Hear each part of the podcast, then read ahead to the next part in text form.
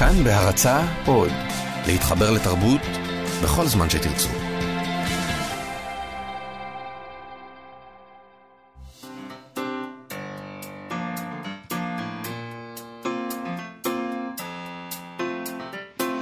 מה שכרוך עם יובל אביבי ומה יעשה לה. צהריים טובים, אתם מאזינים למה שכרוך, מגזין הסופר... הספרות היומי של כאן תרבות, תוכנית אחרונה לשבוע הזה, אנחנו כאן בין ראשון לרביעי, בשעה 12, ניתן להאזין לנו ברדיו, באינטרנט, אה, באמצעות האפליקציה של כאן, כאן עוד, OD, חפשו בחנויות האפליקציות. אפשר להוריד את האפליקציה ולהאזין לכל התכנים הכי טובים במקום אחד, באיכות טובה, בשידור חי. Uh, תמצאו שם את כל תוכניות כאן תרבות ופודקאסטים, מוזיקה, חדשות ועוד. איתנו באולפן מיטל כהן ויואב כהן, ושלום לך יובל אביבי. שלום, מאיה סלע. Uh, נזכיר שאפשר uh, לשלוח לנו מסרונים בטלפון 055-966-3992. 055-966-3992, ואפשר גם לשלוח אלינו הודעות בעמוד הפייסבוק שלנו, מה שכרוך עם יובל אביבי ומאיה סלע. עשו לנו לייק, שילחו לנו הודעה, אנחנו מבטיחים לענות. Uh, היום uh, נדבר עם uh, העורך עודד וולקשטיין על הספר הציפורים. Uh, מחר הוא ישתתף uh, באירוע לרגל ציון 55 שנים לסרט. וגם לתרגום החדש של הספר, שיצא כבר לפני כמה חודשים, אבל זאת תמיד סיבה למסיבה. נשיק גם פינה חדשה עם דנה פרנק. דנה פרנק מחפשת אהבה, שבה נדבר על אהבה בפרוזה ובשירה. ויהיו עוד דברים, אבל uh, ראשית, אני חושב ש... אני קראתי בשורה שאני חושב שאולי תשמח אותך, היא שמחה אותי. מה? Uh, את יודעת שאני לא רואה טלוויזיה ו- וזה, ואת לא מפסיקה להזכיר לי את זה בזלזול, אז הנה עושים סדרה שאני בטוח אצפה בה. ענף הטלוויזיה נרגש ונרעד לשמוע את הבשורה הזאת. אה, אני מניחה שלא מדובר פה בסדרה ישראלית. יפה ניחשת, אה, אה, לא צריך להגזים גם בזה. חס וחלילה.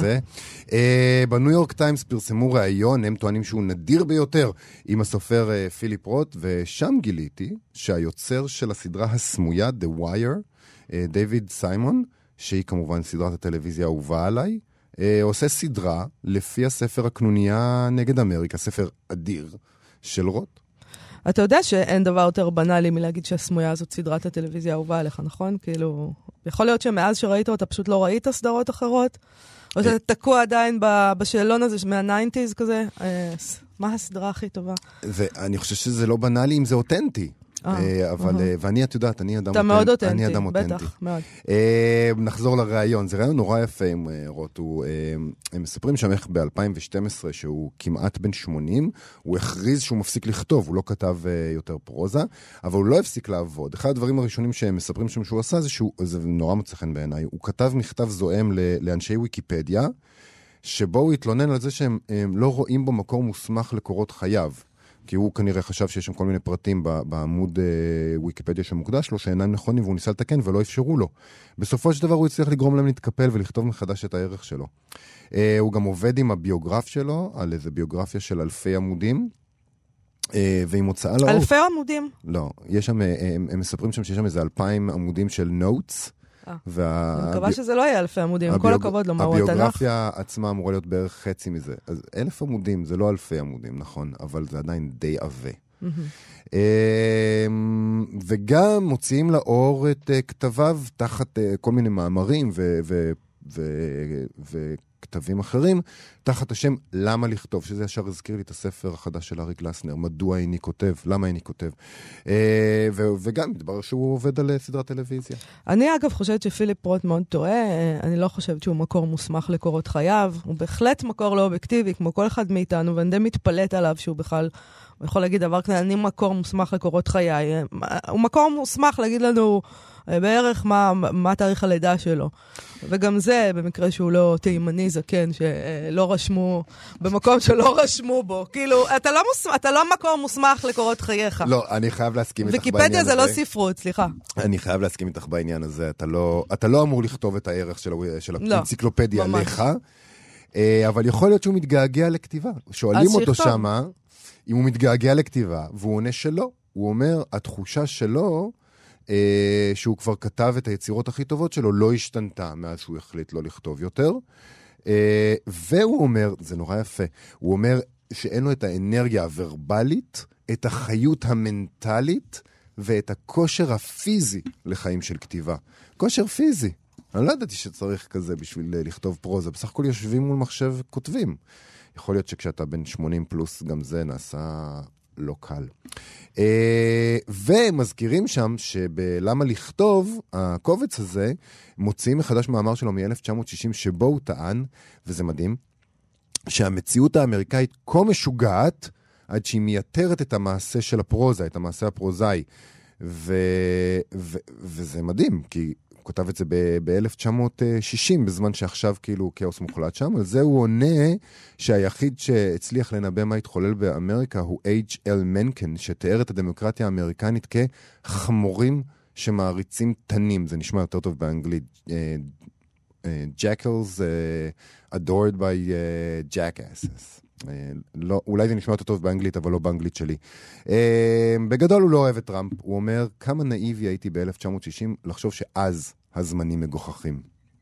טוב, כן, הוא מסביר שיש שם הבדל מהותי בין הקנוניה נגד אמריקה לבין המציאות האמריקאית היום. הקנוניה נגד אמריקה הוזכר כל הזמן מאז שטראמפ נבחר לנשיאות, כ- כספר שניבא את, ה- את הדבר הזה, את נשיא גזען בארצות הברית, השתלטות הנאציזם על המדינה וכל הדבר הזה, אבל רוט אומר שההבדל ביניהם הוא שלינברג, שבספר זוכה בנשיאות ומביא את הנאצים למדינה, היה גיבור אמריקאי אמיתי. ואילו טראמפ הוא הונאה עצומה.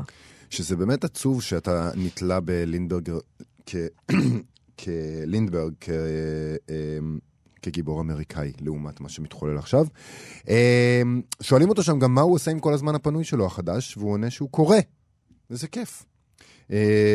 הוא מציין שהוא קורא מעט מאוד פרוזה, הוא מזכיר את טנה היסי קוטס, למשל, בין הסופרים שהוא קורא כרגע. כי הוא לא קורא פרוזה כל כך הרבה. שואלים אותו גם על התשוקה המינית של הגבר, נושא מרכזי ביצירתו, שעכשיו כמובן מועמד לבחינה מחדש במסגרת קמפיין ה-MeToo, והוא מסביר שדווקא כיוון שהוא עשה כל כך הרבה במה שמתחולל במוחו של הגבר, מבלי לנסות לייפות את המציאות, שום דבר ממה שקוראים עליו היום בעיתונות לא מפתיע אותו במיוחד. הוא ידע היטב שגברים מסוגלים להכל. כן, הוא גם, דרך אגב, אני ראיתי שגם הוא חוטף על, במסגרת קמפיין המיטו על משהו, על, על, על דברים שהוא תיאר בספרים שלו. כל אחד יחטוף בסופו של דבר, גם אתה. אני? Mm-hmm. אני בטוח אחטוף. ובצדק. אגב, חוטפים, ראית שמרגרט אטווד גם כן כבר לא יקירת הפמיניסטיות? אכן, ראיתי. אני חושב שמלכתחילה הם טעו בניסיון שלהם לנכס אותה אולי. היא נתפסה אה, אה, בזכות מעשה שפחה והעיבוד הטלוויזיוני האחרון שלו לגיבורה פמיניסטית רדיקלית שיוצאת נגד השיעבוד של האישה, אבל היא פרסמה לאחרונה מאמר בעיתון הקנדי גלובן מייל, מאמר שמערער את העניין הזה, וקראתי על זה כתבה בהארץ, הם כתבו שהיא מטילה ספק בקשר לכל קמפיין המיטו. וטוענת שהוא תוצר של uh, מערכת uh, משפטית מקולקלת, מה שמוביל לטענה שאנחנו מכירים אותה, שמה שקורה היום ברשת, uh, באינטרנט, זה משפטי שדה של uh, נשים. אז ברור שהתנפלו עליו ברשתות החברתיות, uh, על אף שחלק ממה שהיא אמרה נכון, ובעיניי אפילו בנאלי. המערכת המשפטית מקולקלת, כנראה אם נשים לא מרגישות שהיא יכולה לספק להן מענה. כי שם באמת אמורים להתנהל המשפטים, ולא בפייסבוק. צריך לנהל את הדיון הזה ולא לרדוף את מי שאומר את זה. אבל אני לא יודעת אם זה, רק, רק זה מה שהרגיז אנשים. אני חושבת שמה שהרגיז זה שהיא אמרה שאנחנו לא ילדות שצריכות הגנה. גם אני אומרת את זה לפעמים, וזה נכון, אבל זה גם קצת יותר מורכב מזה. אני חושבת שאם כותבים מאמר, צריך להגיד שזה יותר מורכב מזה, כי הסיפור בסופו של דבר הוא לא הכוכבות הענקיות של הוליווד והרווי ויינסטיין, אלא עובדות ניקיון שאין להן ברירה, ומנהל העבודה שלהן שמטריד אותן. או נשים שגרות בדיור ציבורי והאנשים שמחזיקים את היד על השלטר שלהן סוחטים מהן יחסי מין. אז לבוא ולהגיד להן, אתן לא ילדות, זה לא לראות את כל התמונה. אני חושבת שיכול להיות שהבעיה של המיטו הזה היא בכך שעושים סלט שלם מהכל. כשכל מיני כוכבות הוליוודיות עשירות אומרות מיטו, זה סקסי לסיקור, ואז אפשר לומר uh, למישהי, סליחה רגע, אבל את uh, גווינית פלטרו, על מה את מדברת? את uh, לא יכולת להגיד לא? אבל האנשים האלה לא חושבים ולא מבינים, ואולי הם גם שכחו, אם הם היו אי פעם, מה זה נשים באמת מוחלשות. במבנה הכוח בחברה, uh, גווינית פלטרו לא יכולה להיחשב לכזאת, אני מצטערת. Uh, זה שיש טינופת בעולם זה ברור, אבל האם המיטו עוזר לאישה הבאמת מוחלשת? נראה לי שאותה עדיין אף אחד לא רואה. היא גם לא תקום ברוב המקרים כי היא צריכה איכשהו לשרוד בעבודה. אז להגיד לה שהיא לא ילדה, ושתקום ותילחם. זאת פשוט עמדה מאוד מאוד פריבילג, פריבילגית ומנותקת. האנשים האלה לא יודעים מה זה להיות באמת חלש ובלתי נראה, ולעבוד בשביל פרוטות, ובלי הגנה, כי את עובדת קבלן ויכולים מחר לפטר אותך. אז מתעסקים במיטו, אבל צריך להתעסק בזכויות עובדים ועובדות, בביטחון תעסוקתי, בזה שאין איגודים ואף אחד לא מגן עלייך, והרי ככה החלישו אותנו. וזה, באיזשהו אופן, הרבה פעמים נראה לי שכל השאר זה מסך עשן.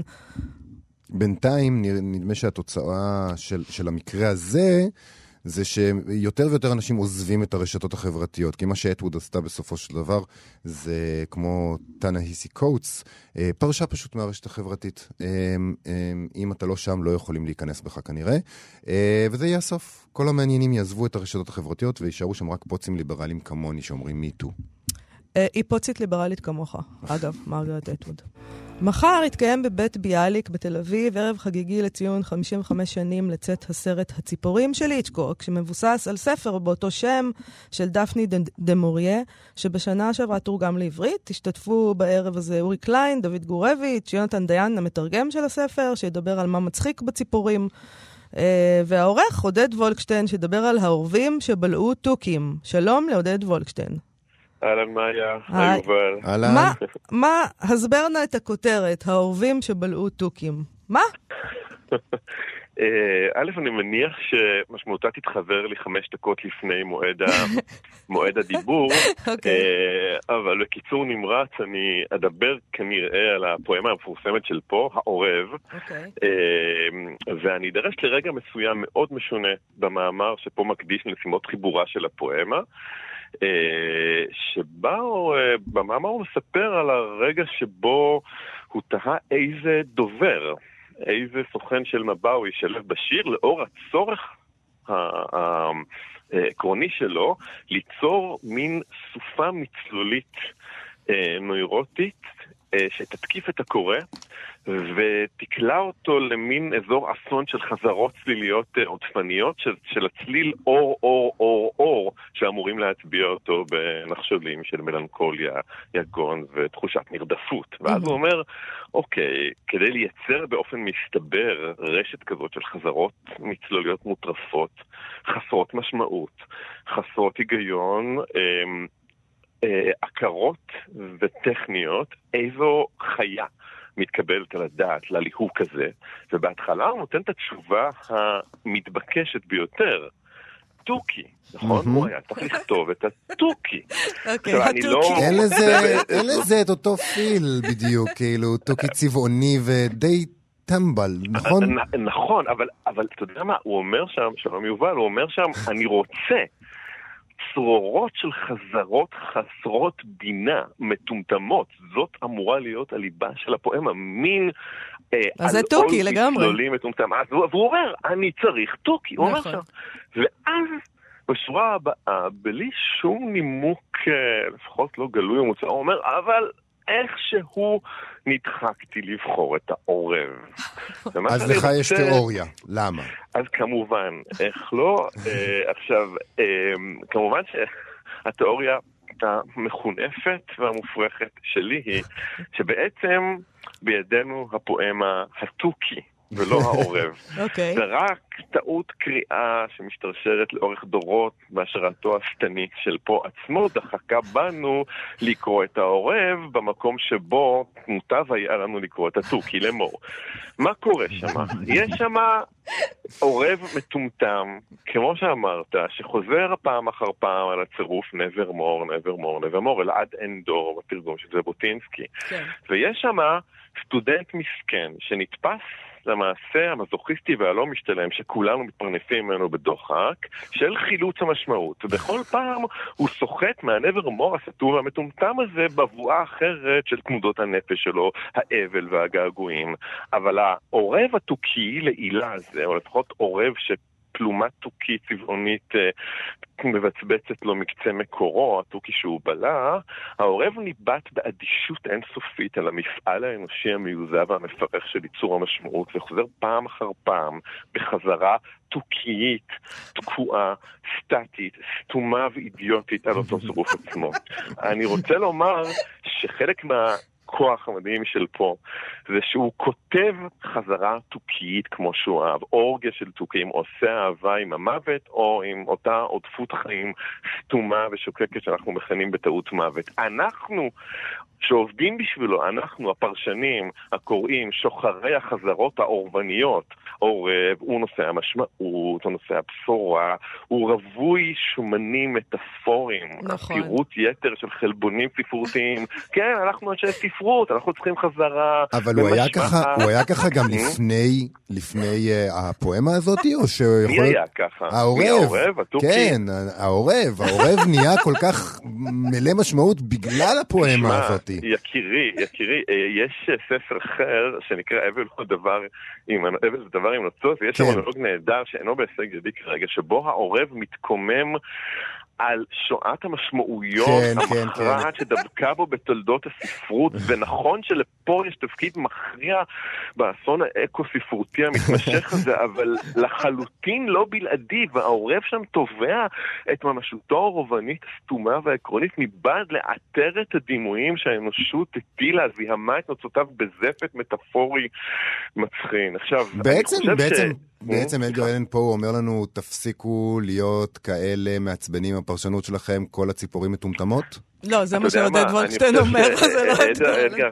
ככה מאיה, אני חושב שמה שאדגר אלן פה אומר הוא יותר שטני. הוא אומר, כל עוד אתם קוראים אנשי ספרות, אה, אנוסי יצר פרשני מתעתע, מפיקים בעבורי את האשליה האופטית המשתלמת מבחינתכם, או הנחוצה של החזרה האורבנית, אני יכול בסתר הקבר התכוף שלי לעשות באין מפריע אהבה עם היצורים האמיתיים, היחידים שאהבתי מעולם, תוכיים. כל עוד אנחנו, כל עוד אנחנו מפיקים נהרות של חזרה אורבנית, יכול פה לעשות באין מפריע אהבה עם המוות בקיתון הכלולות שלו. נהדר. אה, אה, באיזשהו תקריא לנו- כן, סליחה? להקריא לכם. כן, לא, תקריא לנו חושב קצת. שבמובן מסוים, במובן מסוים הקורא הטוב של פה, שכמובן אני ההפך הגמור שלו, כי אני עורב בין רובים אה, אה, לחוץ, פרשן לחוץ ונוירוטי, מדמם אה, פלומות עורבים, אבל הקורא הטוב של פה הוא קורא שלא לא נקלע למלכות, אז הוא אומר, אתה יודע מה? אתה שר עם עורבים, אתה עושה אהבה עם עורבים, תפנה מקום במיטה, אני נכנס, אני רוצה לעשות את זה איתך, ושהעורבים ילכו לעזאזל. אבל בשביל זה צריך כנראה להיות קרוץ מחומרים אחרים. עודד, התרגום של ז'בוטינסקי מוצא חן בעיניך? של העורב? מאוד, אני מעריץ, אה, מעריץ גמור, יש לי, אני עכשיו אוחז בידי את העותק אה, הישן, כל פעם אני משאיל למישהו, אה, מאבד, אותו לא מחזיר לי ואני קונה במחיר מופקע בחנות של. טוב, לא משנה, לא, אנחנו לא נזכיר פרטים. כן, בין השאר משום שהוא אה, עושה פה לפה, כלומר, הוא לגמרי קלט את הקטע, הוא מזניח לחלוטין את רקמת המשמעות, הוא משמיט, הוא ממציא, כמו שהמאסטרים הגדולים של התרגום חסרי הבושה, כן, בעידן שלפני רגישות היתר שמשתקת את כולנו בימים האחרונים, כן. העזו לעשות, אה, הוא מכחיד לגמרי את העולם של המציאות ויוצר סופה מצלולית שהטענה היחידה שנגדה שזה יותר מחושל, יותר מרשי, אפשר לקום ולצעוד עכשיו לירושלים לצלילי, אה, אה, למה לירושלים? אפשר לחצות את הירדן, לחצות את הירדן לצלילי העורב של ז'בוטינסקי. אם פה אנחנו מגיעים מקסימום עד ירושלים, העורב של ז'בוטינסקי, אפשר בקלות לתבוע שתי גדות לירדן, אה, והנה, אם לא השתכנעתם, כן. תקבלו. את זה במרוכז. כך חצות ליל קור וסער, את אני שבור הצער, בספרי חוכמה נשכחת, הסתכלתי, אני מבאר, בקשקוש סתום בדלת, קל כדפק יד נחשלת, יד חוששת, יד שואלת, מחסה לדל אוגר. זהו ריח, כה לחשתי, זהו ריח, זר אוגר, זהו ריח, לא יותר. טוב, נמשיך, ואני מקווה שאתם כבר אני- בדרך. אני- אנחנו כן, נהדר, אנחנו שמנו- שמנו- חגור. שמנו חגור, אנחנו בדרך לכבוש משהו. ניפגש, ניפגש, ניפגש בדרכים, חברים. טוב. תודה רבה לך, עודד. עודד, נזכיר. שמחר יתקיים אה, בבית ביאליק ערב לרגל הספר והסרט הציפורים, אה, בהשתתפותו ובהשתתפות יונתן אה, דיין ודוד גורביץ', ומי שכחתי? שכחתי מישהו אחד, אורי קליין. שמונה בערב בבית ביאליק. איתנו באולפן אה, הכתבת והעורכת דנה פרנק אה, מהדסק הכלכלי. דווקא, שהוא מאוד תרבותי בכאן, כן. אה, שמשיקה איתנו פינה חדשה, דנה פרנק מחפשת אהבה, פינה שבה דנה תעסוק אה, כל פעם ביצירה ספרותית אחרת, אה, ותבדוק איזה מין אהבה מצטיירת שם, ומה בעצם אנחנו לומדים על האהבה מהשירים והספרים שאנחנו קור- קוראים. שלום לך, דנה פרנק. שלום, שלום. אז איפה חיפשת אהבה השבוע? השבוע חיפשנו אהבה אצל ויסלבה שימבורסקה. אה, נגיד אה, שהשיר של ויסלבה, שאנחנו נדון בו, ממש ממש נקריא אותו עוד כמה דקות, כן, אה, נקרא אהבה מאושרת. נכון. ושמתנהל פה ויכוח ער בינינו, בין שלושתנו, מאז שעלה הרעיון לפינה. איזה זוג הוא המאושר בספרות, ואנחנו בהחלט אה, נשמח לשמוע גם ממאזיננו. בהחלט. בהחלט כן. נכון. כתבו מי לנו המאושר? בעניין, כן. בבקשה. כן.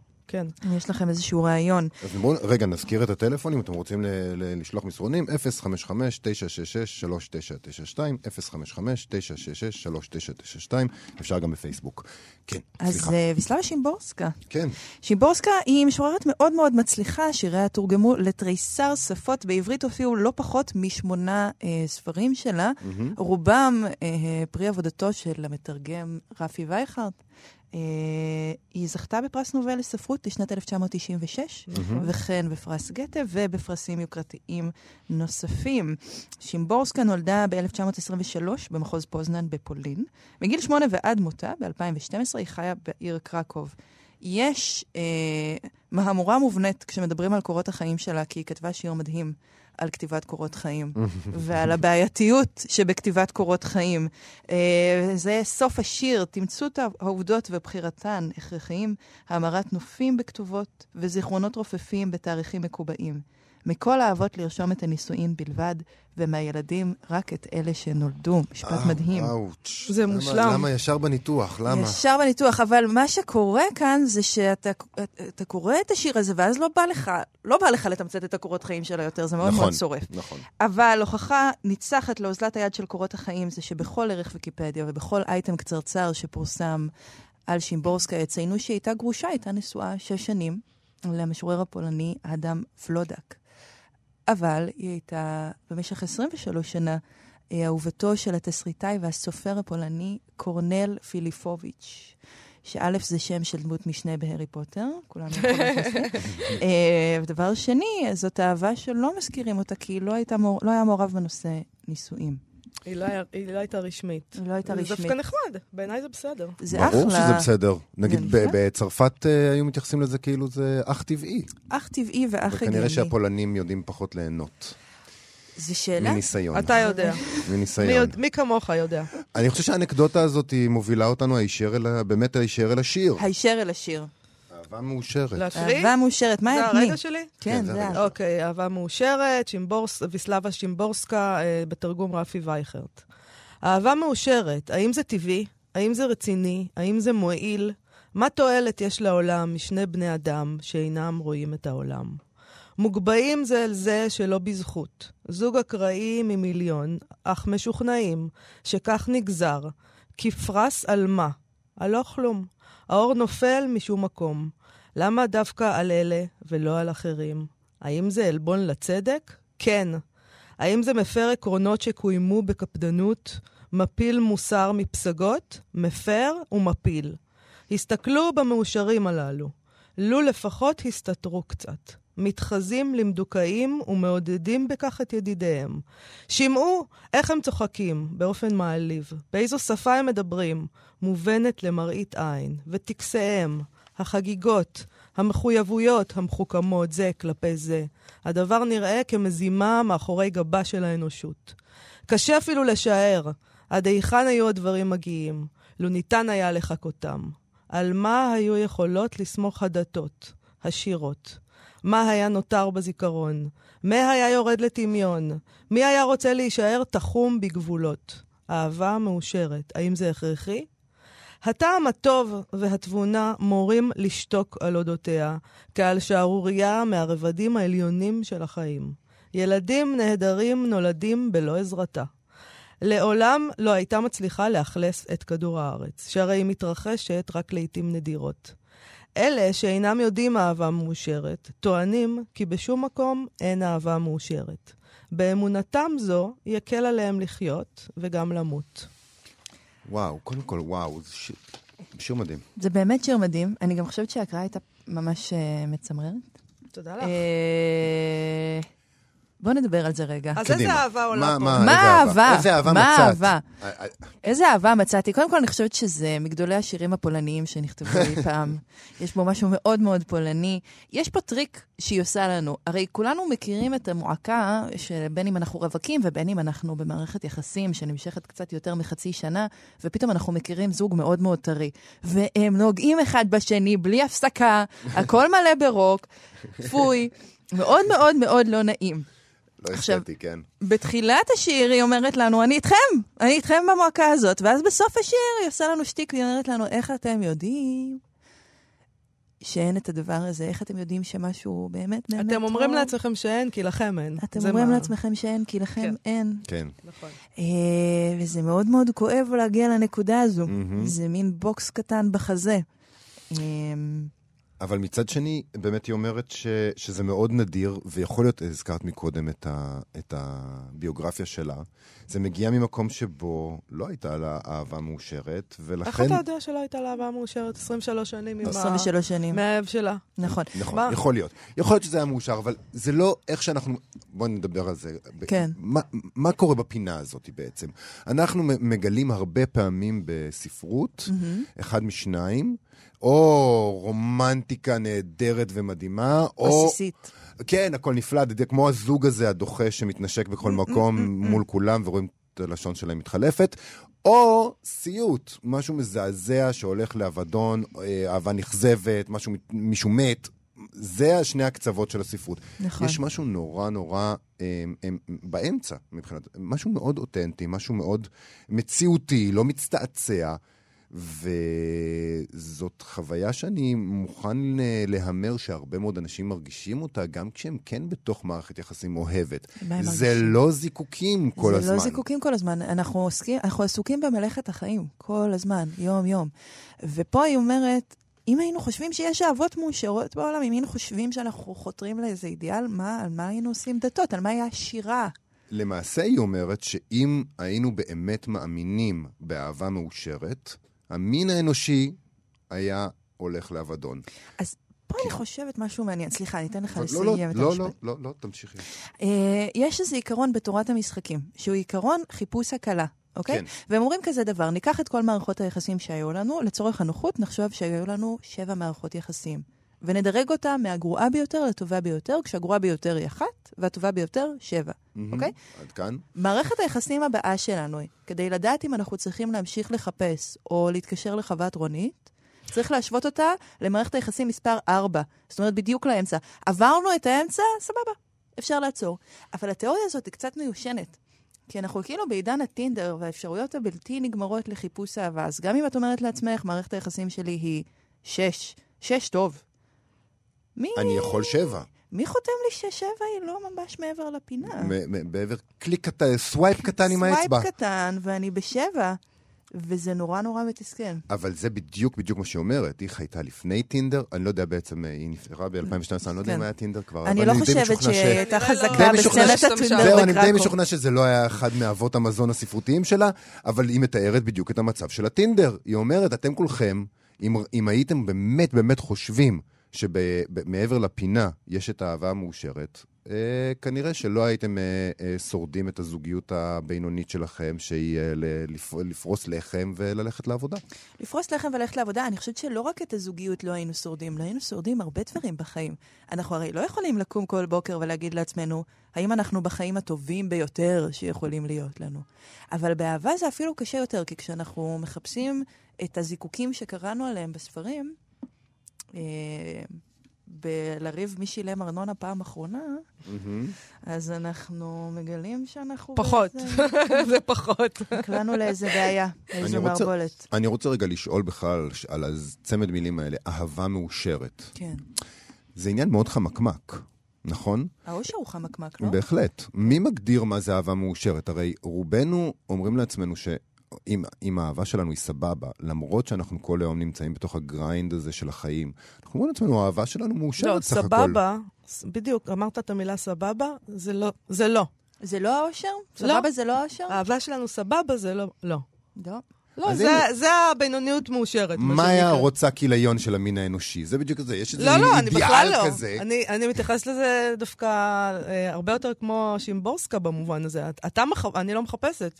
החיפוש הזה שלך, הדיבור הרומנטי הזה על אושר וזה, זה... לא, להפך, לא, אני לא חושב. גם על. סבבה. כלומר, אני חושב שהיא שואלת כאן, מוזר. בנוסף לכל הדברים שהיא אומרת, היא גם שואלת מה זה באמת אהבה מאושרת. כי יכול להיות שהיא לא אומרת פה רק אה, שיש אהבה מאושרת ולכם אין אותה ולכן אתם אומרים שאין דבר כזה, אלא היא אומרת, בעצם, יש לכם אהבה מאושרת, ותסתכלו עליה. זה מאוד מאוד uh, יפה מה שאתה אומר, בין היתר כי לדעתי התאהבות ושברון לב הם שני הסוגים הכי מקובלים חברתית של שיגעון.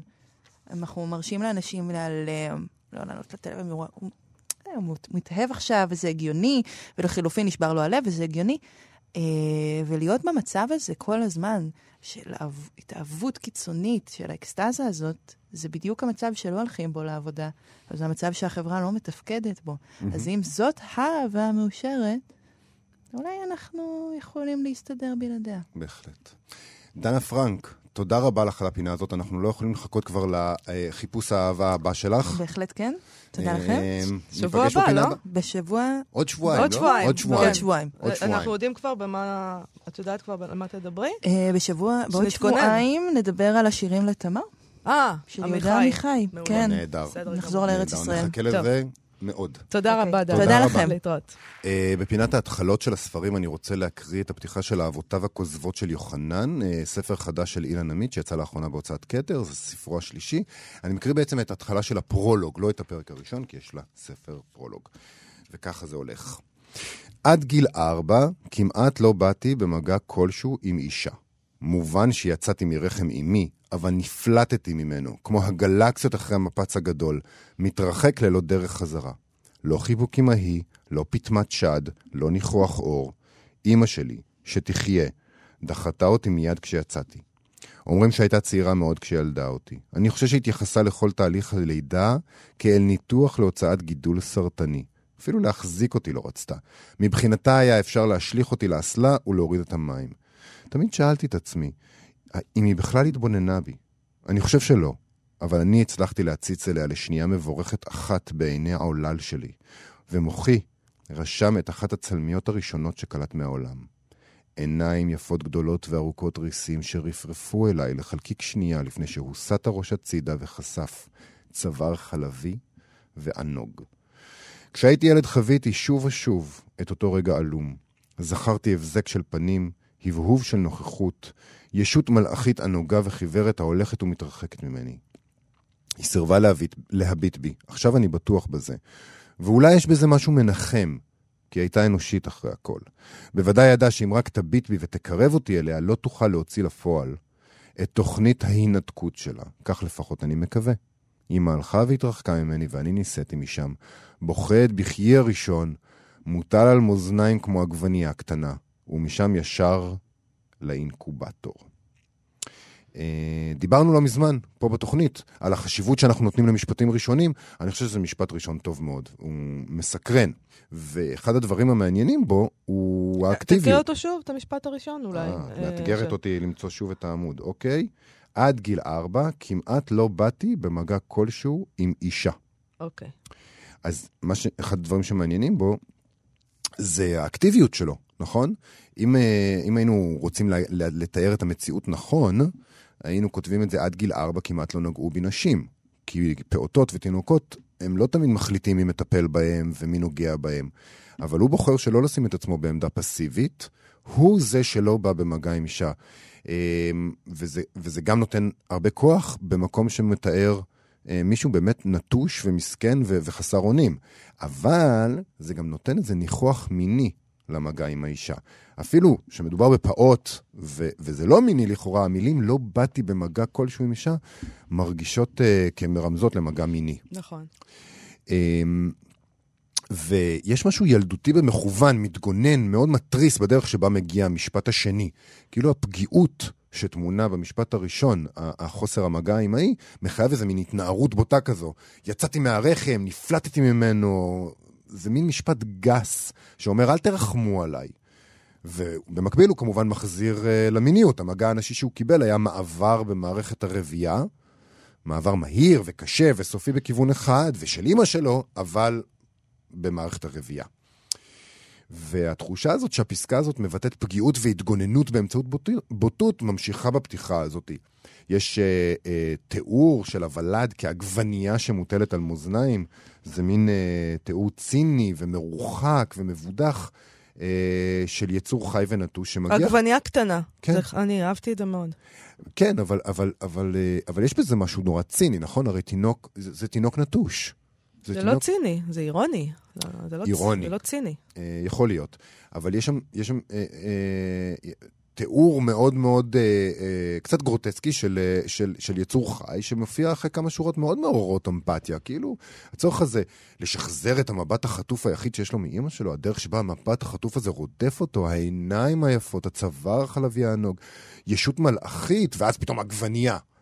אה, כל זה מוביל אותנו אל הצורך הדחוף שלו להבין את המקום של האם, להגדיר אותה כאנושית, כמי שלא הביטה בו לא כי הוא לא עניין אותה, ושאפשר היה להוריד אותו באסלה מבחינתה, אלא כי היא ידעה שאם היא תביט בו, היא תיקשר אליו.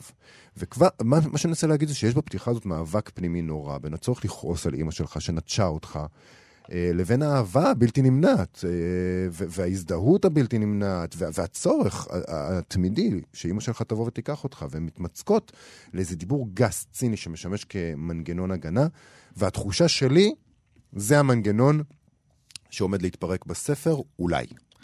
טוב, אה, אז אני, מכיוון שאני קראתי את כל הספר, אה, וכבר המלצתי עליו כאן בשבוע שעבר, אני רק יכולה לחזור על המלצתי כדי לא להרוס לך את ההמשך, שאני מניחה שתרצה להמשיך לקרוא. אני כבר ממשיך לקרוא. ועוד, אוקיי, ועוד, אני מניחה שאולי עוד נדבר עליו אה, כאן, או סתם ביני כן. לבינך.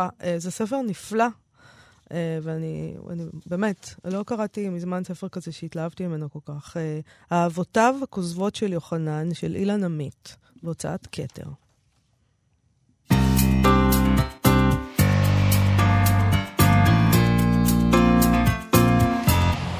Uh, בפינת הסטטוס היומי אני קורא סטטוס של הכתבת הפוליטית מזל מועלם. היא פרסמה אתמול סטטוס בפייסבוק שבו היא כתבה כך: בניסיון להציל את מפעל ההנצחה של משה שרת, ראש הממשלה השני של מדינת ישראל, יזמו בני משפחתו פרויקט מימון המונים. אני התגייסתי, בואו גם אתם, זה חשוב. ולצד הסטטוס uh, uh, היא פרסמה באמת קישור לפרויקט מימון המונים. אה, להוצאת כתביו של משה שרת, ואחר כך היא גם שיתפה מחדש סרטון שלה ממאי 2017 בדירתו של יעקב שרת, שהוא בנו של משה שרת, והוא היום בן 90, ושם היא כתבה כך: פגשתי את יעקב שרת בן ה-90, בנו של משה שרת, ראש הממשלה השני של מדינת ישראל, במסגרת סדרת טלוויזיה על הדיפלומטיה הישראל... הישראלית. יעקב הוא הביוגרף של אביו, ומתוך דירה קטנה בשדרות בן גוריון בתל אביב הוא מתפעל את המרכז למורשת שרת. מוציא לאור את יומניו. מפעל היסטורי חשוב ומרתק שבקושי מתוקצב. עכשיו נגמר הכסף.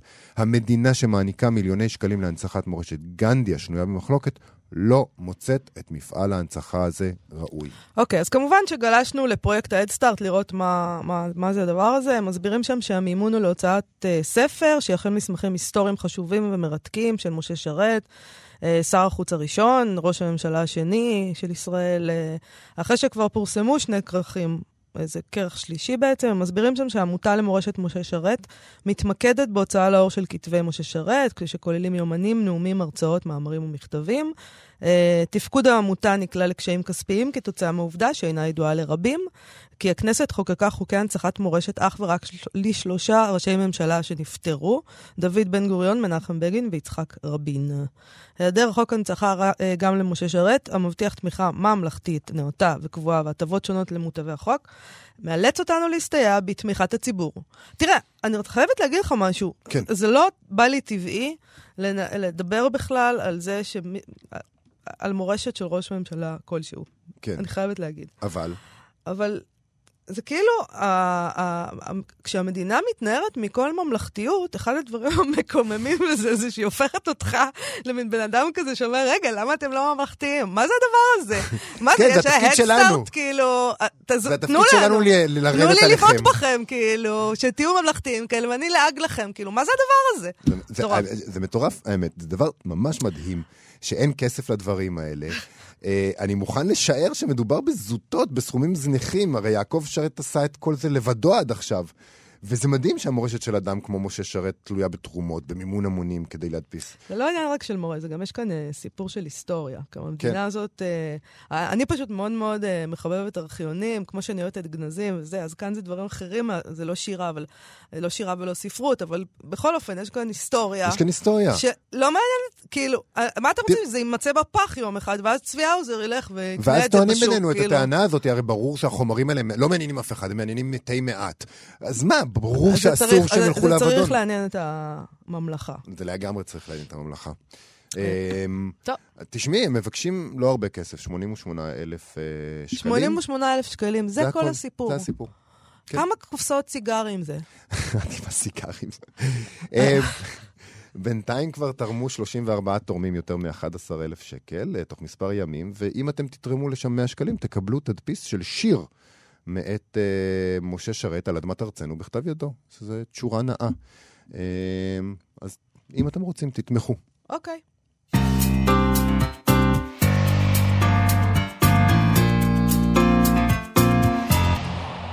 אה, לקראת הסוף, אה, אנחנו מסיימים עם מספר המלצות, כרגיל, בימי רביעי. אה, ביום שישי תתקיים בסינמטק תל אביב הקרנת בכורה של הסדרה התיעודית מעשה בחמישה משוררים, שביים אלון לוי, בהשתתפות המשוררים רועי חסן, יונית נעמן, אלי אליהו, שר יכין, והמשוררת המסתורית, כך היא מוגדרת שם, אה, דליה פלח. פלח. פלח, סליחה. אה, הסדרה מנסה לעמוד על הסגנון, התוכן והדרך השונה שבה כל אחד מהמשוררים תופס את עצמו במרחב הציבורי והפרטי. ההקרנה תתקיים ב-11 בבוקר, יכול להיות, אה, אה, היא חינמית, אבל צריך להירשם מראש, אז יכול להיות שכל המקומות כבר יתמלאו. יש גם הקרנה ב-23 לראשון, שזה יום שלישי הבא, וגם יש שם דיון אחרי ההקרנה. ומחר, יום חמישי בשבע וחצי, בתולעת ספרים ברחוב מה זה, אה, בתל אביב, ישיקו את הספר המעניין מאוד, אולי אלד קשת של הדס מזרחי. ספר חשוף מאוד. של מי? הדס מזרחי. מהמם. אמ, הוא, הוא טורד מנוחה והוא שונה בסוף, בנוף הספרותי, שזה בדיוק מה שהבטיחה לעשות הסדרה מלח מים של הוצאת פרדס, שבמסגרתה יוצא הספר. לא תמיד הכותרים של הסדרה הזאת מצליחים לעשות את זה, אבל כאן כן אה, השתתפו דוד גוטסמן, עמיחי שלו שהוא העורך של הספר, זוהר איתן, רון דהן והדס מזרחי עצמה, והמשורר א' ב' דן. אני רוצה להמליץ אה, לקראת סיום על הצגה שראיתי השבוע בקאמר, בקאמרי, אה, יעקבי וליידנטל של חנוך לוין, שביים יונתן אסטרקין. אה, בימוי מאוד מאוד אינטליגנטי, וחנוך לוין היה פשוט גאון. אה, אה, אני אצטט לך מה... מהמחזה הזה, וככה עובר הזמן, אביב וקיץ, וסתיו וחורף, פריחות ושלכות, וכל עונה כל כך מתאימה לחיות בה, כאילו הכין לך מישהו ציור רקע נהדר לאושר שלך, ועכשיו רק קום והיה מאושר. אבל אתה עומד מאובן, לא עושה כלום, שקוע בצער שלך, דוחה הכל למחר, ובינתיים הזמן עובר ואתה יודע שאתה מחמיץ. ועם תחושה מרה של בזבוז וחרטה, אתה עומד ומסתכל ומסתכל ומסתכל, ולא עושה כלום, יובל. סיימנו להיום. לגמרי, נקודה טובה לסיים בה. אנחנו סיימנו להיום ולהשבוע, נהיה כאן שוב בחזרה ביום ראשון, ב-12. תוכלו למצוא אותנו ב-104.9 ו-105.3 FM, באתר האינטרנט. אם אתם רוצים, אתם יכולים להוריד את האפליקציה, כאן אודי, עם כל התוכניות שלנו ומגוון תכנים מעניינים. חפשו כאן אודי בחנויות האפליקציות. התוכנית הזאת, כמו כל התוכניות שלנו ושאר התוכניות של כאן תרבות, עולה גם לעמוד הפודקאסטים.